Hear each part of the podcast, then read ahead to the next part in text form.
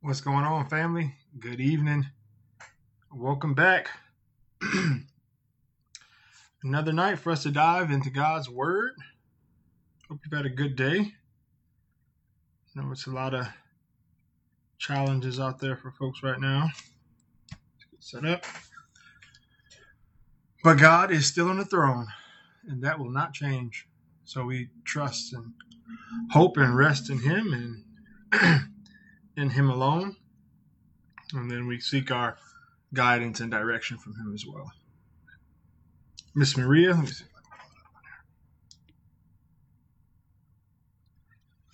Hey, Miss Maria, good to see you. Ricardo, good evening. Ricardo, we're going to try to uh, jump back in that passage for you in Matthew 5 go ahead and touch that a little bit today. How you guys doing? How's your family? Hope all things are well. Man, I can tell you what, God is.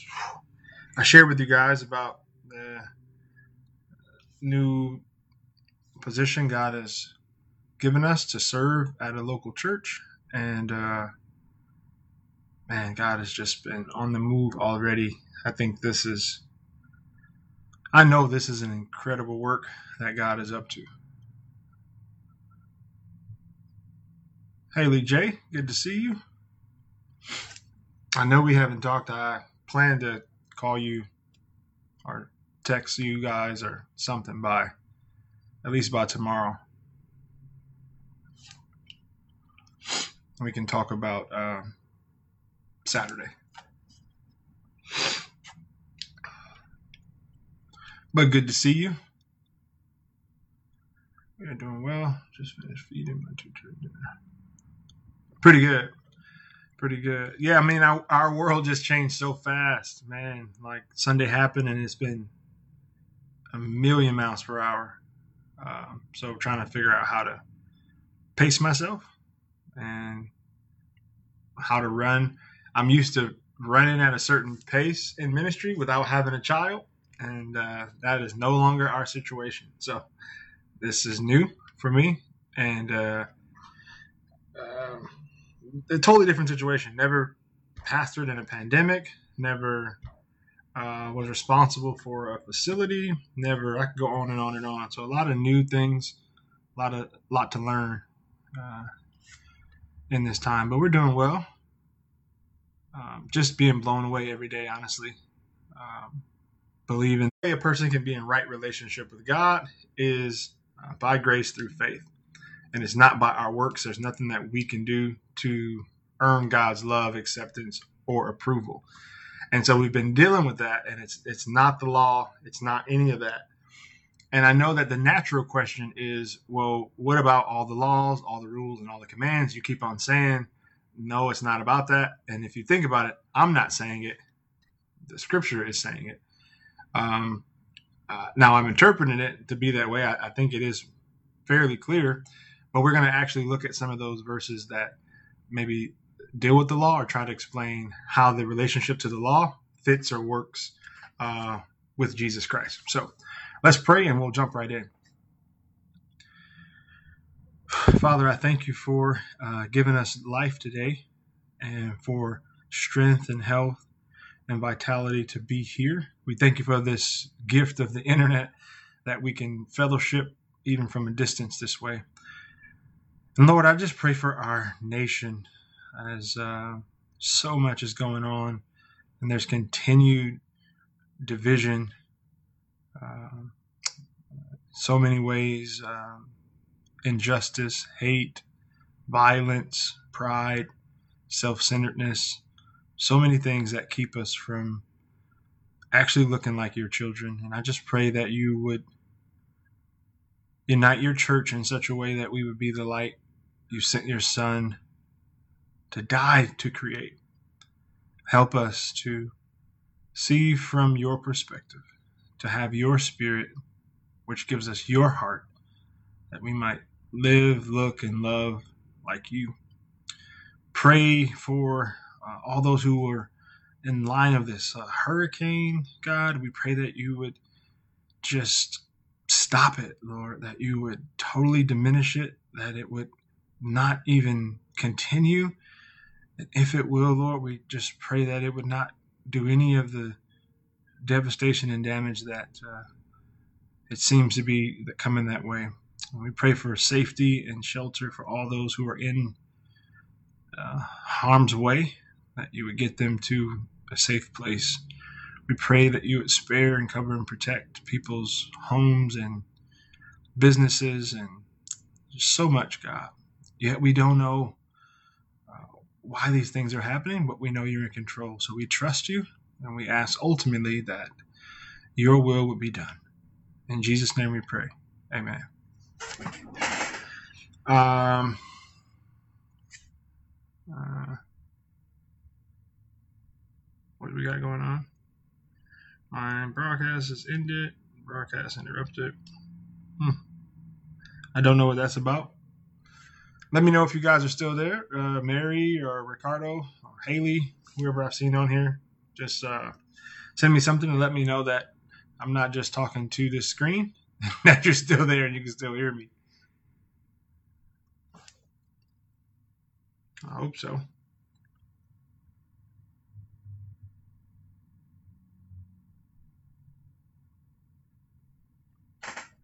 Okay, great. All right, so let's go back to Galatians chapter 2.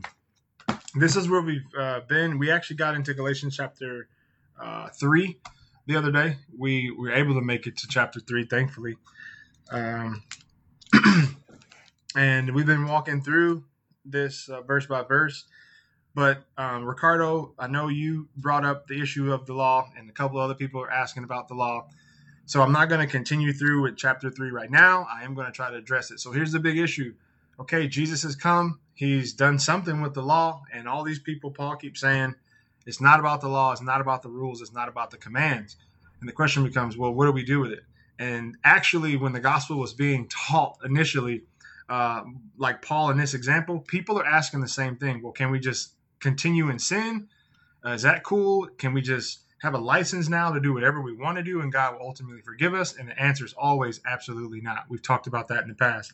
So, Galatians chapter 2, verse 17, after Paul has explained, um, well, no, let me back up just because some of you might not have heard me teach it. Um, let's go to 16. Galatians chapter 2, starting in verse 16, is where we will start tonight. And Paul says, Know that a person is not justified now, we said to be justified just simply means to be in right relationship with God. There's no beef, there's no debt, there's no issues. You are in right relationship with God. So it says, uh, know that a person is justified or in right relationship by the works of the law. So a person is not justified by doing what the law commands or by doing what the commandments say. All right. You cannot be in right relationship with God by doing that. Um, but by faith in Jesus Christ. So Paul is making this clear. It says, So we, referring to the Jews who have lived all their lives by obeying the laws to be in right relationship with God. And he says, But so we too have put our faith in Christ Jesus that we may be justified by faith in Christ and not by works of the law. Because by the works of the law, no one will be justified. So he's saying, whether you're Jew or Gentile, no matter who you are, you can obey every law if you want, which is impossible. But let's say you did, it doesn't make a difference. You're not going to be in right relationship with God by doing what the law commands. We've already talked about why. It's more about the heart than it is the outward behavior. That's what God was after this whole time. It's not that He's just trying to keep you from wanting to sock somebody in the eye. He's wanting you to not want to punch a person. So He's trying to change the inside of us so that we might become like Him. And if you're just not obeying the laws, but inside you're still wicked, then it doesn't matter to him. We've used an illustration and said if, if I just give my wife flowers because she wants them and I says, here are the flowers you wanted, my wife won't be happy with those flowers. She wants me to want to give her flowers. She wants it to come from my heart. And God is no different. He wants us to want to love him, to want to live like him, to want to be like him, not just to follow rules and laws. So Paul's making that real clear.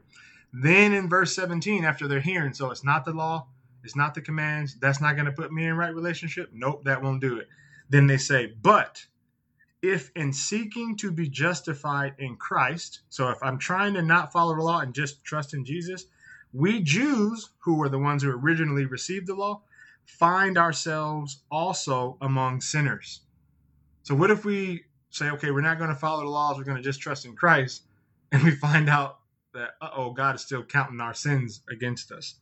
It says, doesn't that mean that Christ promotes sin? You see that? So, they're trying to say, Jesus is, they, they get clearly that Paul is saying, Jesus didn't come to uh, tell you to follow more laws or to do a better job at following laws.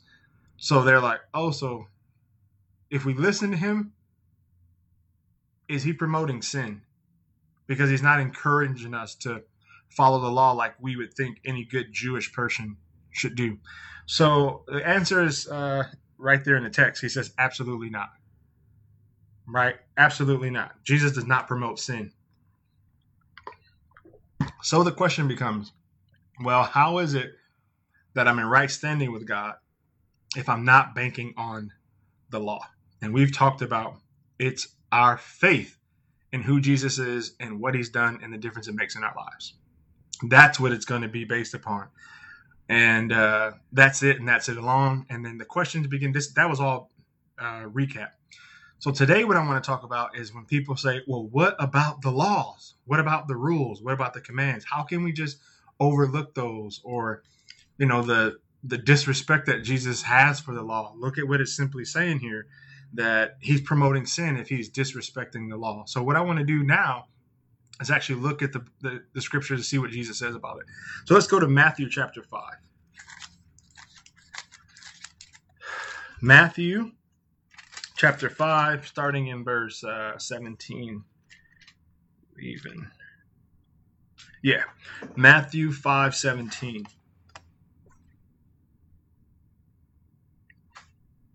Hey, Mom. Good to see you.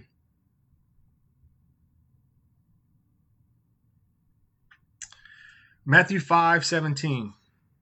Jesus says, Do not think that I have come to abolish the law or the prophets. Now, the law, uh, basically the first five books of the Bible, that was written by Moses. So Jesus is saying, don't think that I came to abolish those first five books or the writings of the prophets, which would be the rest of the Old Testament.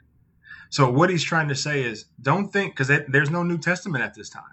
You know, the New Testament isn't written till after Jesus returns back to heaven, and then his uh, followers start writing. Then, so all they had was the Old Testament, which consisted of the law, which is the first five books of the Bible, and the writings of the prophets. That's how they grouped them.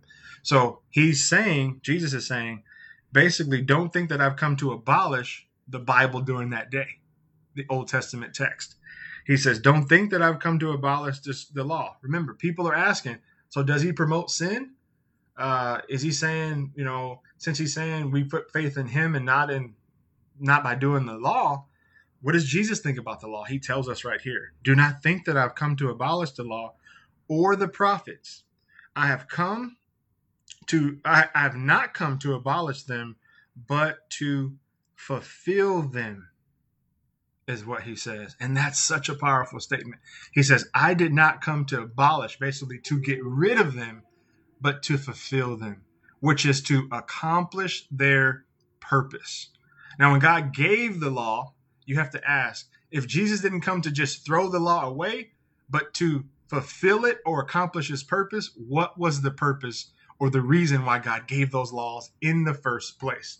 Now, as we keep on reading through Galatians, which we'll pick back up on Monday, um, Paul is going to begin to explain even more what the law was all about. So we're not going to go there tonight because I want to address the questions I've been getting about what do we do with the law.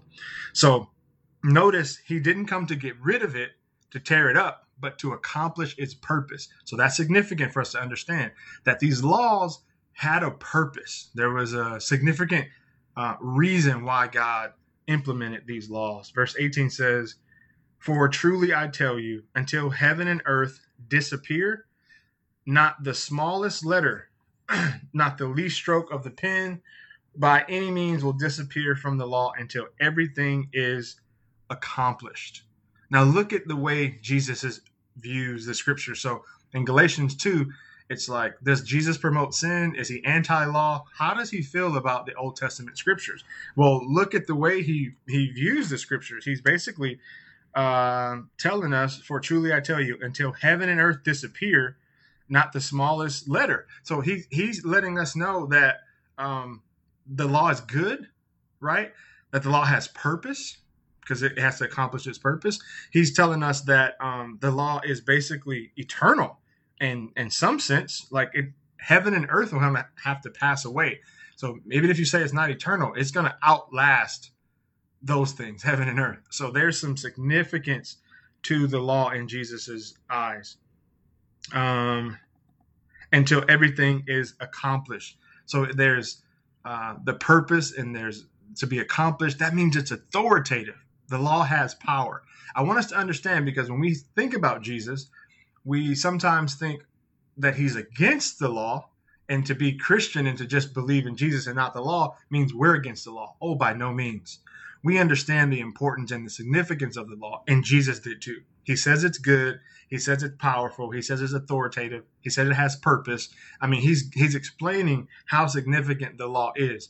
Now that's important for us to truly embrace because nothing Jesus ever says or does is ever outside or doesn't align with the law. Because look how he honors it. He let's just read it again. Do not think that I have come to abolish the law or the prophets. I have not come to abolish them, but to fulfill them.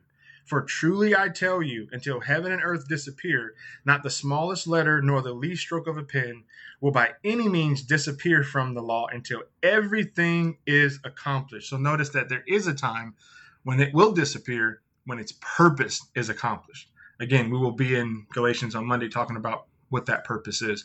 But we have to understand that he never did or said anything that didn't align uh, with the scriptures. Everything he says and done is exactly in line with the scriptures and with the law and with the commands. And I want to show you, um, I've been talking a lot, just hammering that home. I want to now dive into the scriptures to uh, bring it home a little bit more. So let's go to the book of John. We're going to jump over uh, to the book of John. We're going to go to chapter 1. Y'all all right out there? John chapter 1, verse 14. That's where we're going to go. John chapter 1, verse 14. So in Galatians 2:17 they're asking how does Jesus really feel about the law? Is he leading people into sin to just trust in him and abandon the laws? Matthew 5, Jesus says, I didn't come to abandon or abolish or get rid of them. I came to fulfill and uh, accomplish his purpose. And I said, everything he's he's never done or said anything that doesn't align. So when he says, not the law, point to me or look to me or put faith in me, that's somehow in line with the purpose. And I want to show you how we know that because of John chapter 1 verse 14 says, "The word became flesh and made his dwelling among us. We have seen his glory, the glory of the one and only Son who came from the Father, full of grace, grace and truth." Now we know John 1 1 says, In the beginning was the Word, and the Word was with God, and the Word was God. And here in 14, it says, The Word became flesh and made his dwelling among us. How do we know that Jesus never said or did anything that doesn't align with the law, with the Word, with the Old Testament? Because he is the Word. There's no way Jesus could say or do anything that's outside of the law and the commands and the scriptures and the Old Testament because he is the word made flesh. So we can just put a period right there and stop. Because we're talking about religion versus the gospel. Is it about following the rules, the laws, and commands, or about grace through faith and who Jesus is and what he's done? And Jesus and Paul and all these others are saying it's not about following the laws, it's about faith in Jesus. And people's questions is, well, what do we do with the law? And I want you to understand that Jesus honors the law. He Okay. Don't have a clue. Sorry about that. See if I can get back on.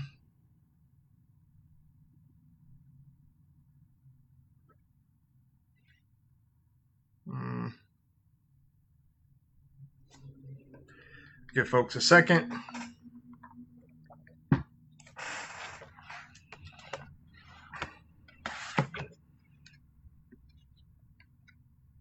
Yeah, sorry about that.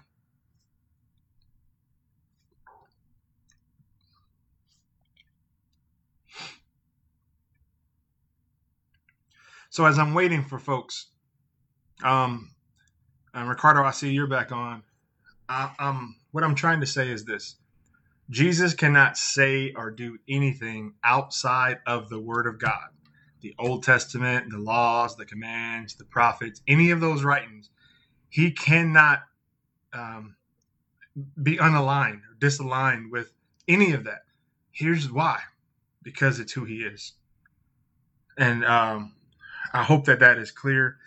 I'm gonna give folks like another uh, 30 seconds or so, and then I'll jump right back in, and hopefully they'll catch us um, that we're back on. I don't. Uh, sorry about the interruption. I know earlier you guys are saying that there's issues. Just got to keep pressing forward. Okay, so, um, um, oh yeah, okay. So I've tried to explain what he's saying in Matthew five. He's honoring the law. And then I said he cannot say or do anything that doesn't align with the law or the commands for people who might think uh, even even for groups who think well no you can't just get rid of the law. Jesus is saying you're doing something wrong because the law you know it has to be like the jews for example. It has to be we have to live by that law. Well jesus is saying yes we do. And i he says he does too until its purpose is accomplished and so what we see right here in John chapter 1 is in the beginning was the word and the word was with God and the word was God. So the word is part of the Godhead somehow, right? And that doesn't make sense to us. And so we look at verse 14 and it says the word became flesh and made his dwelling, his home. It actually means he tabernacled down here with us. Now, in the Old Testament, especially if you were been going through the teachings when we were walking through book by book and verse by verse in the past, we talked about the tabernacle and the significance of that tabernacle because it was God's way of wanting to dwell or be with his people. And because God is holy, we talked about that. We said, because God is holy, think about the sun, that you can't just go and approach the sun. Not that the sun is mad at you or angry, but because of its mere power you had to wear certain protective uh, you know coverings to get to it and we don't we don't know of that type of covering. There's nothing you can do to go and touch the sun. We haven't come up with that yet. It's too powerful. Well god there's nobody who can approach him because like the sun we will be destroyed in his presence because he's holy. And we also said that god is just which means he judges fairly. He doesn't let people get away with doing wrong. Doesn't matter if you have more good than bad. I'm a pastor. People can say, "Oh, you've you've led people to Christ, you've baptized, you've done missions." Yeah, but if I do crime, it doesn't. Nobody cares that I've done all these things, and God has to punish. That's why our world is in uproar right now because of injustice. Feeling like, well, how can people get away with certain actions and behavior? This is not just. Well, God would not be just either if He said, "Yeah, they did wrong, but they got more good than." Bad. No, he has to punish because he's just, but he's also loving. Which means that he loves us so much that because of his holiness, we cannot come into his presence. Because he's just, he has to punish. But because he's loving, he wants to be in relationship with us. So he figured out a way to do that, and that was by punishing his son. Now, for us who are sinners, which is all of us, how are we going to deal with those sins? Can we work them off by being good enough or following the rules, laws, and commands? The Bible saying, no, that doesn't do it. It's, it's faith in Jesus. And when the question becomes, well, what about the laws? It's he fulfilled them. He, he doesn't say or do anything that doesn't align. Why? Because he is the word made flesh. Which means he's the Bible you're reading that contains the laws and the rules and the prophets turned into one of us. So everything about him aligns perfectly with this. In fact, everything is about him. So when we look in the Old Testament and we see that God rained down manna, the New Testament tells us that Jesus is the manna. He is the bread of life. Or when we saw that they struck the rock and it put forth water, we know that Jesus is living water. Or when we look at David in the Old Testament, we know that that's Jesus. We look at the tabernacle, we know that that's Jesus. We look at the the, the, the olives being pressed inside the tabernacle to fill up the oil in the lights. That's Jesus. The we just can go through everything. The veil that separated the holy place from the most holy place, the New Testament, Hebrews tells us that as his, his body was torn and ripped on the cross, so that veil was ripped and torn, giving us access into God's presence. Everything about this whole Bible is pointing to who he is because he is the Word made flesh. So there's nothing about who he is or what he says that doesn't align. So when Jesus is telling people to have faith and trust in me, and we ask, but what about the law? What about the scriptures? What about the word? He is the word. There's no way he can't be in alignment because he is the word made flesh. I hope this is making some sense. He even tells us that the word is who he is. Turn with me to the book of Luke. Hey, Megan, good to see you tonight. Luke 24 is where we're going to go. Uh, Luke chapter 24 is where we're going, and we are in verse 27.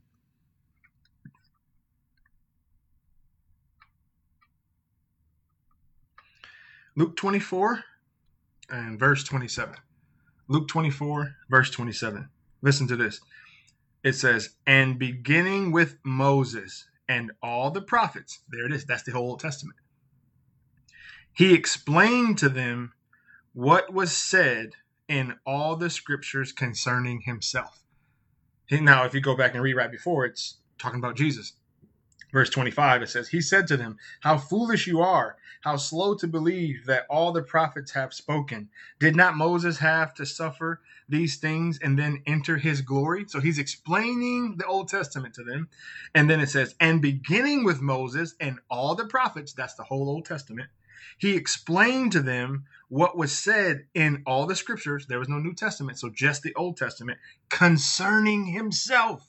He was trying to say, all of the Old Testament, guess what? Points to me.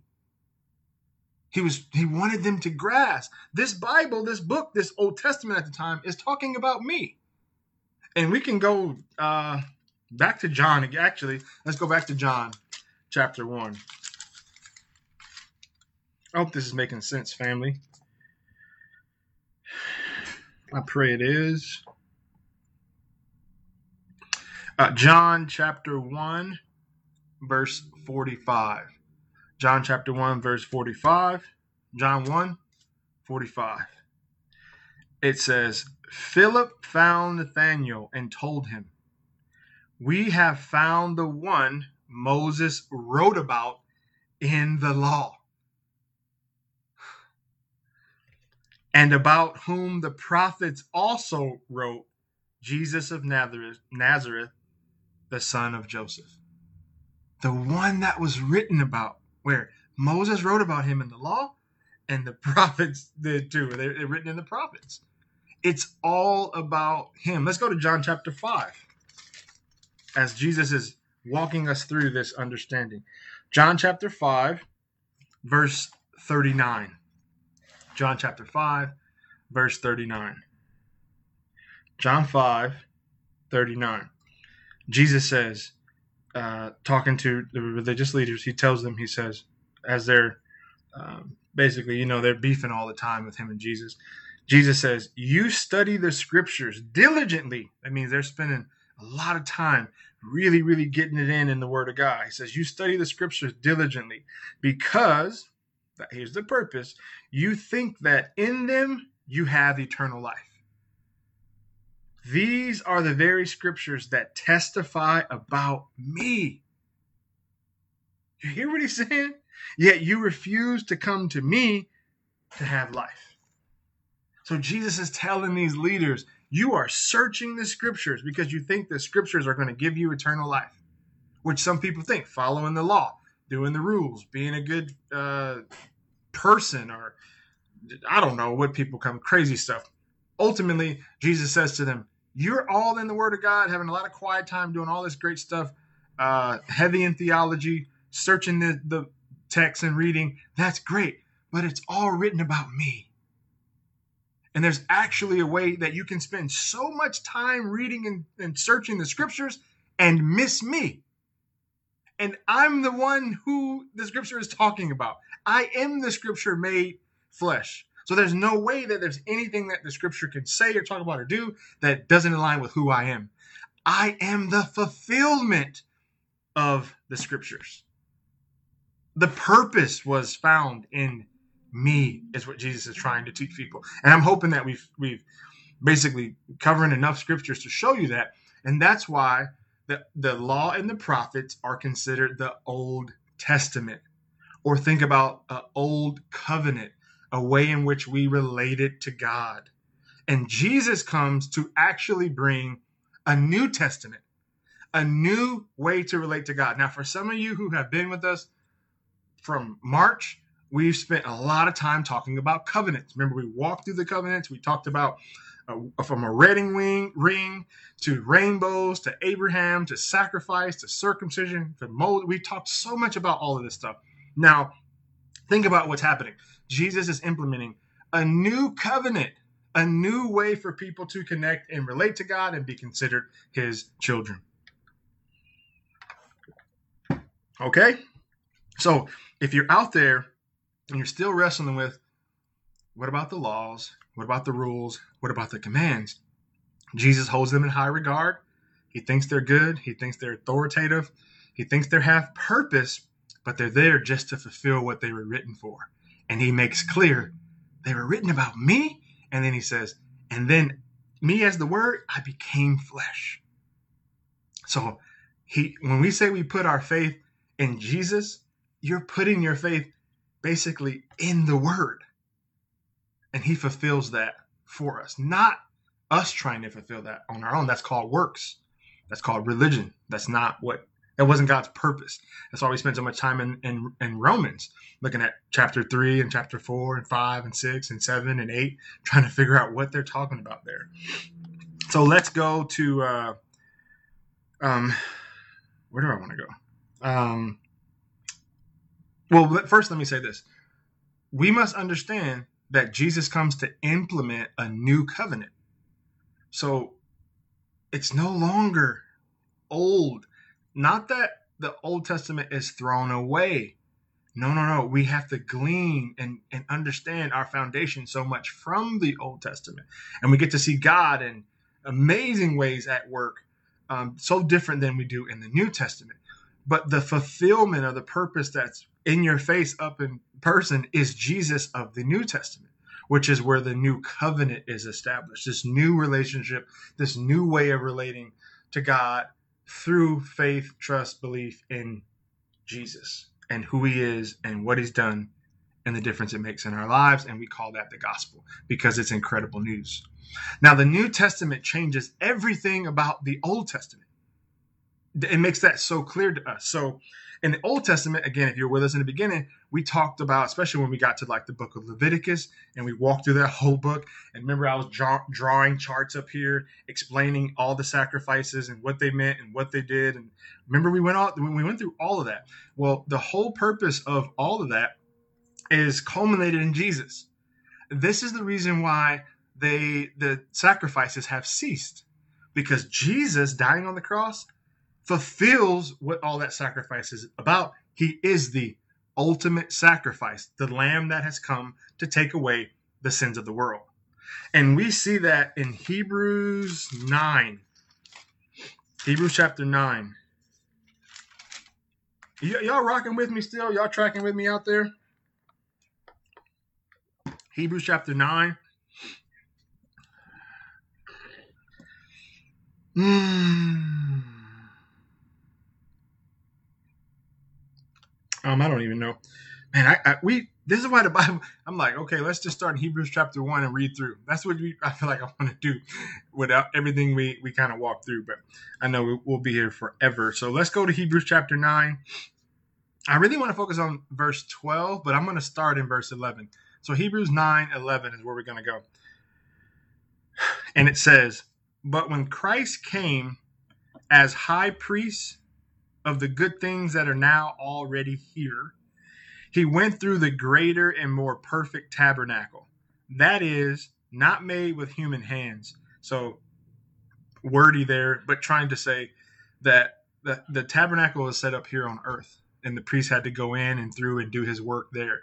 Well, Jesus did that in heaven, right? That's what it's trying to say when it says the greater and more perfect tabernacle. He did that. The tabernacle was just an image or a reflection of the real things in heaven. Well, Jesus didn't enter into an earthly tabernacle down here as an image or a shadow or a picture. He did it uh, in heaven. And that's what it's saying. And the greater, more perfect tabernacle that is not made with human hands. It says, that is to say, it's not a part of this creation. It's heavenly.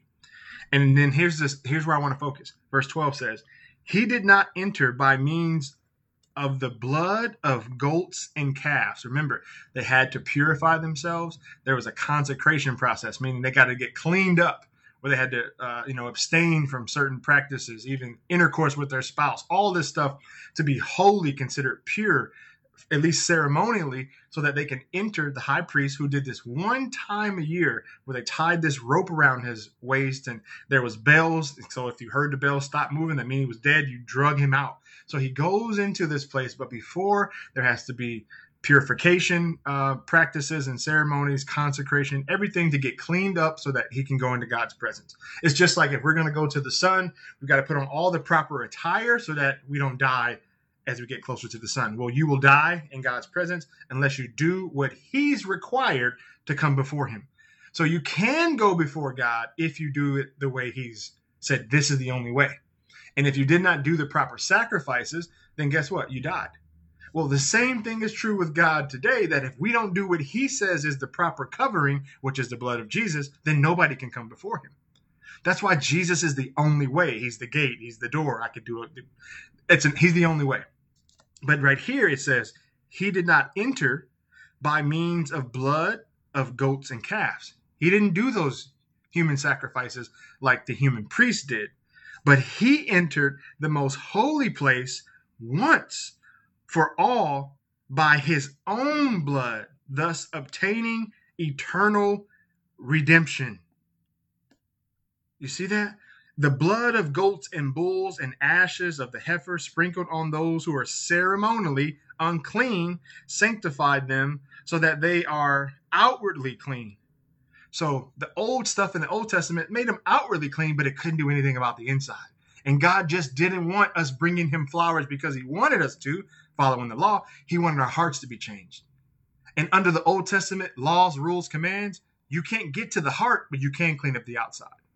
And so Jesus, it says, how much more in verse 14, I'm sorry, how much more then will the blood of Christ, who through the eternal Spirit offered himself unblemished to God, cleanse our conscience from the acts that lead to death, so that we may serve the living God, so that there can be a real relationship. Remember in Galatians, Paul says, I'm no longer trying to live for God. I died to the law with Christ so that I might live, let him live in and through me. Christianity is not you living for God, but allowing him to live in and through you. It's a life of surrender. It's a life of dying.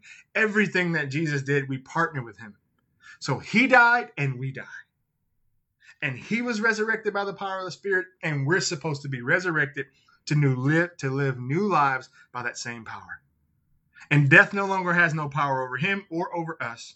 And he's seated at the right hand of the Father, and so are we, because we are one with him. He's the head, and we are the body. And we've joined him. And so when Christ sees you, if you believe that message about Christ, he sees you just as he sees Christ. And the reason why Christ was punished is because he saw Christ just like he saw us as sinners. And now we're one if we believe that message. But those sacrifices are destroyed because of Jesus entering into that holy place. Now, it's not this that it's not just that the sacrifices are done away with. Uh, the priesthood is also done away with. Turn with me to Hebrews chapter 7.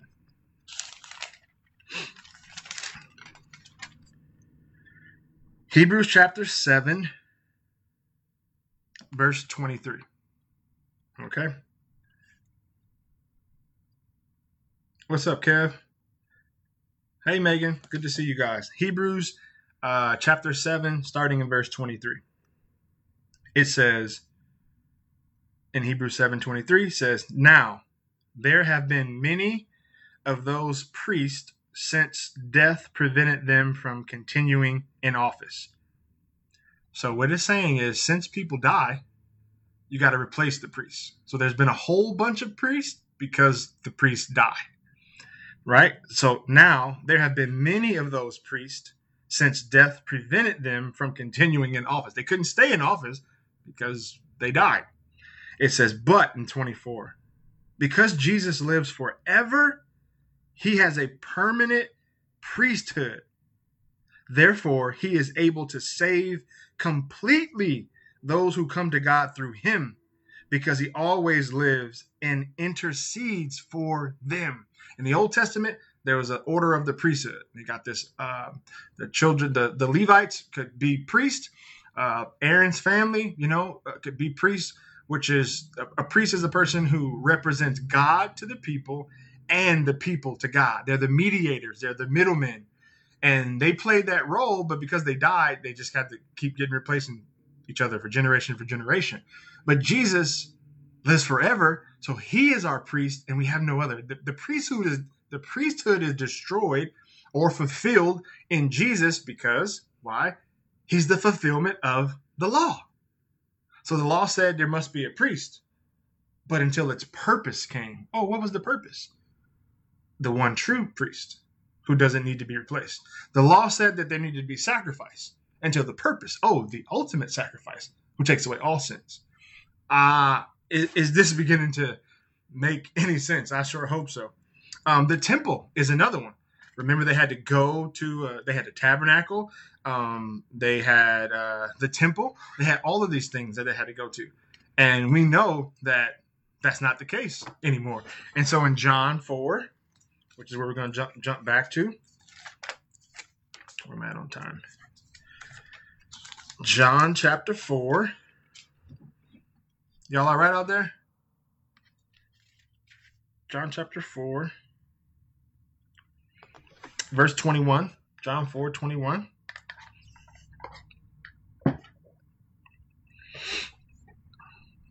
Says, Woman, Jesus replied, Believe me, a time is coming when you will worship the Father, neither on this mountain nor in Jerusalem. You Samaritans worship what you do not know. We worship what we do know, for salvation is from the Jews. Yet a time is coming, here we go, and has now come when the true worshippers will worship the Father in spirit and in truth, for they are the kind of worship worshippers the Father seeks. God is spirit, and his worshippers must worship him in spirit and in truth. Jesus talks about destroy this temple and I will rebuild it. Um, uh, the Bible says that we Christians are now the temple of God. We're like each individual brick, we're the foundation. You know, it's Christ, He's the cornerstone. We are the temple of God, not what we found in the Old Testament. So, so we've seen that um, Jesus is the fulfillment of the law because He is the Word made flesh, and all the scriptures point to Him. And then we also see that the new covenant changes the dynamic in the way in which we relate to God. The priesthood is changed. The sacrifices are changed. The temple is changed. The tabernacle is changed. He is all of those things, and He is the fulfillment.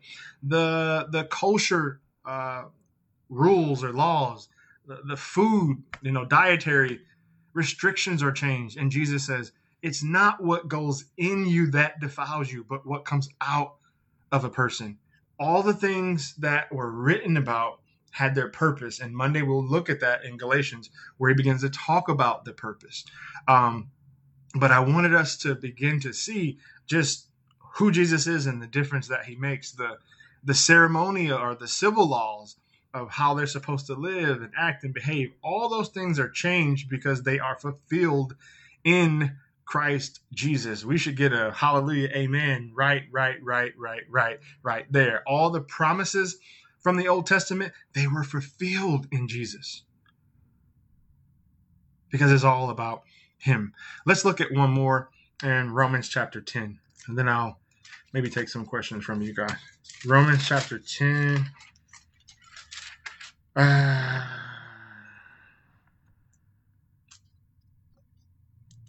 um,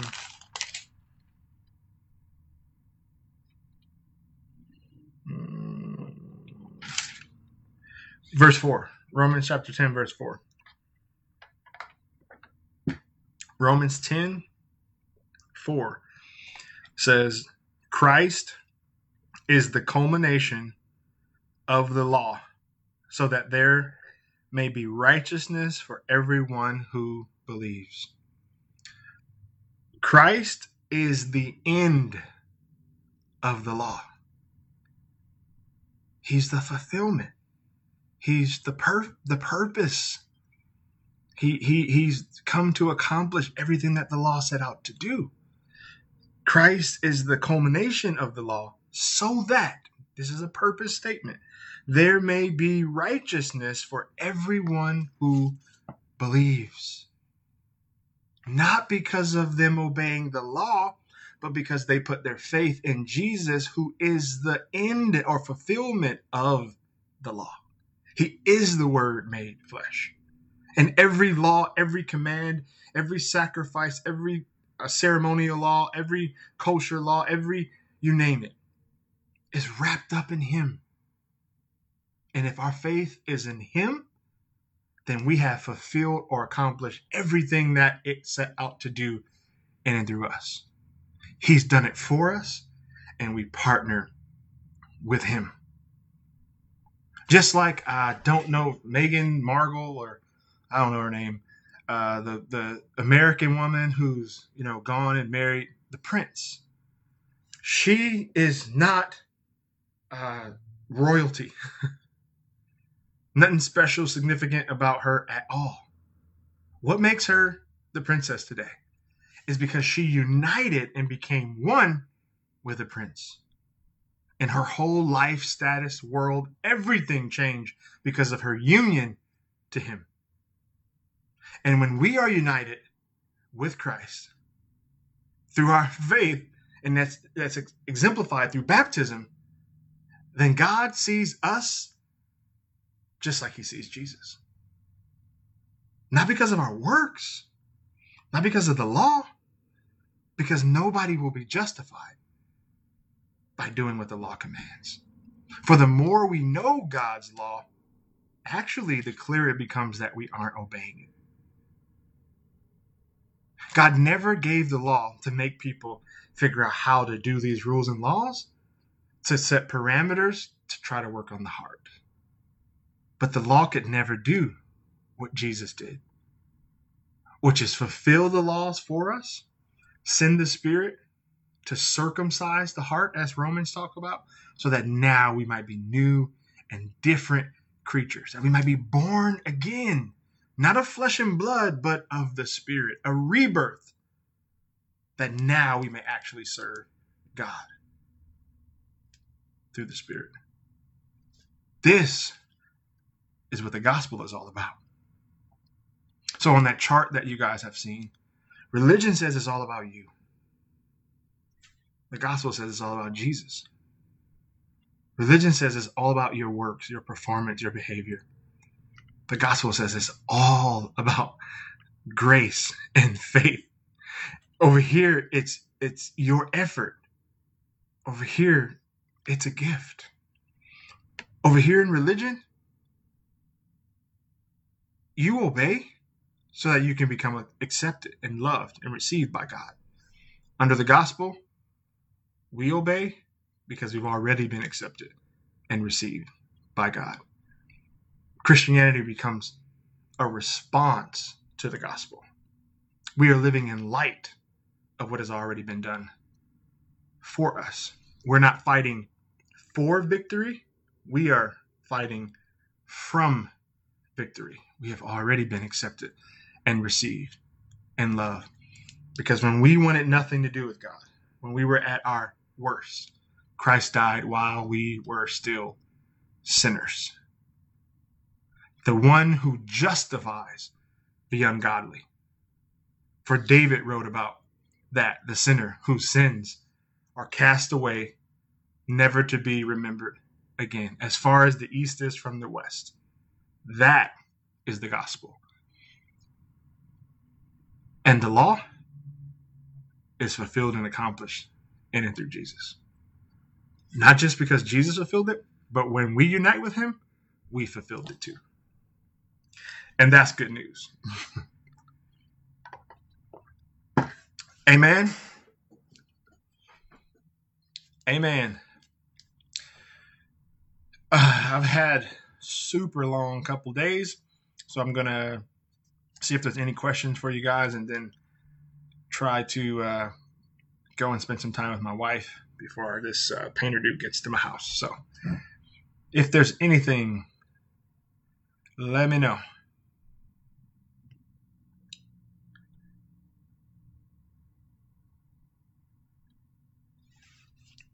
Amen.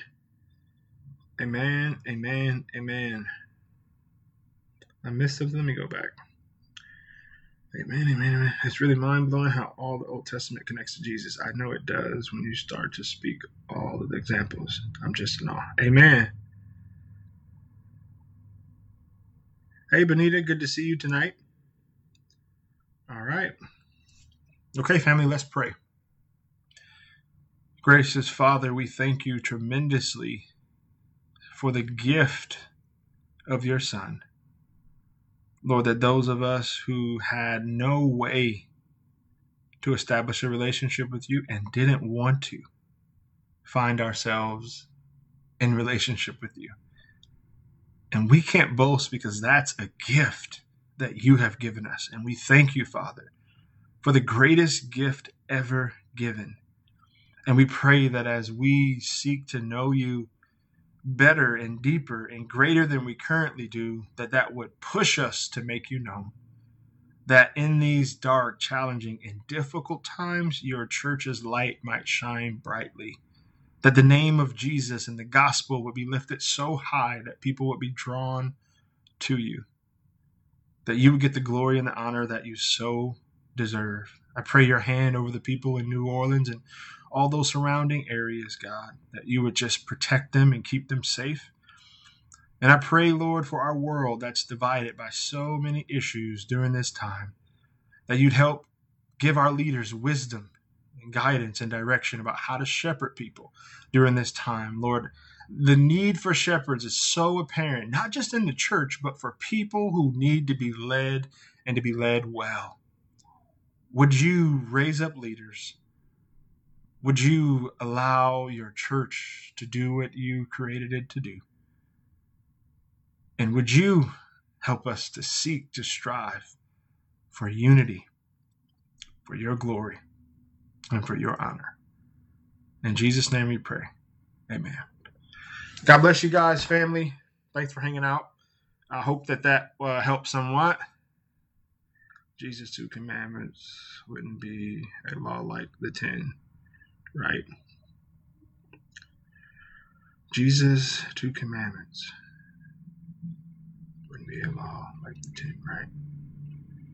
Mm. I'm trying to think of what you're trying to say. I'm sorry, maybe I'm just reading it.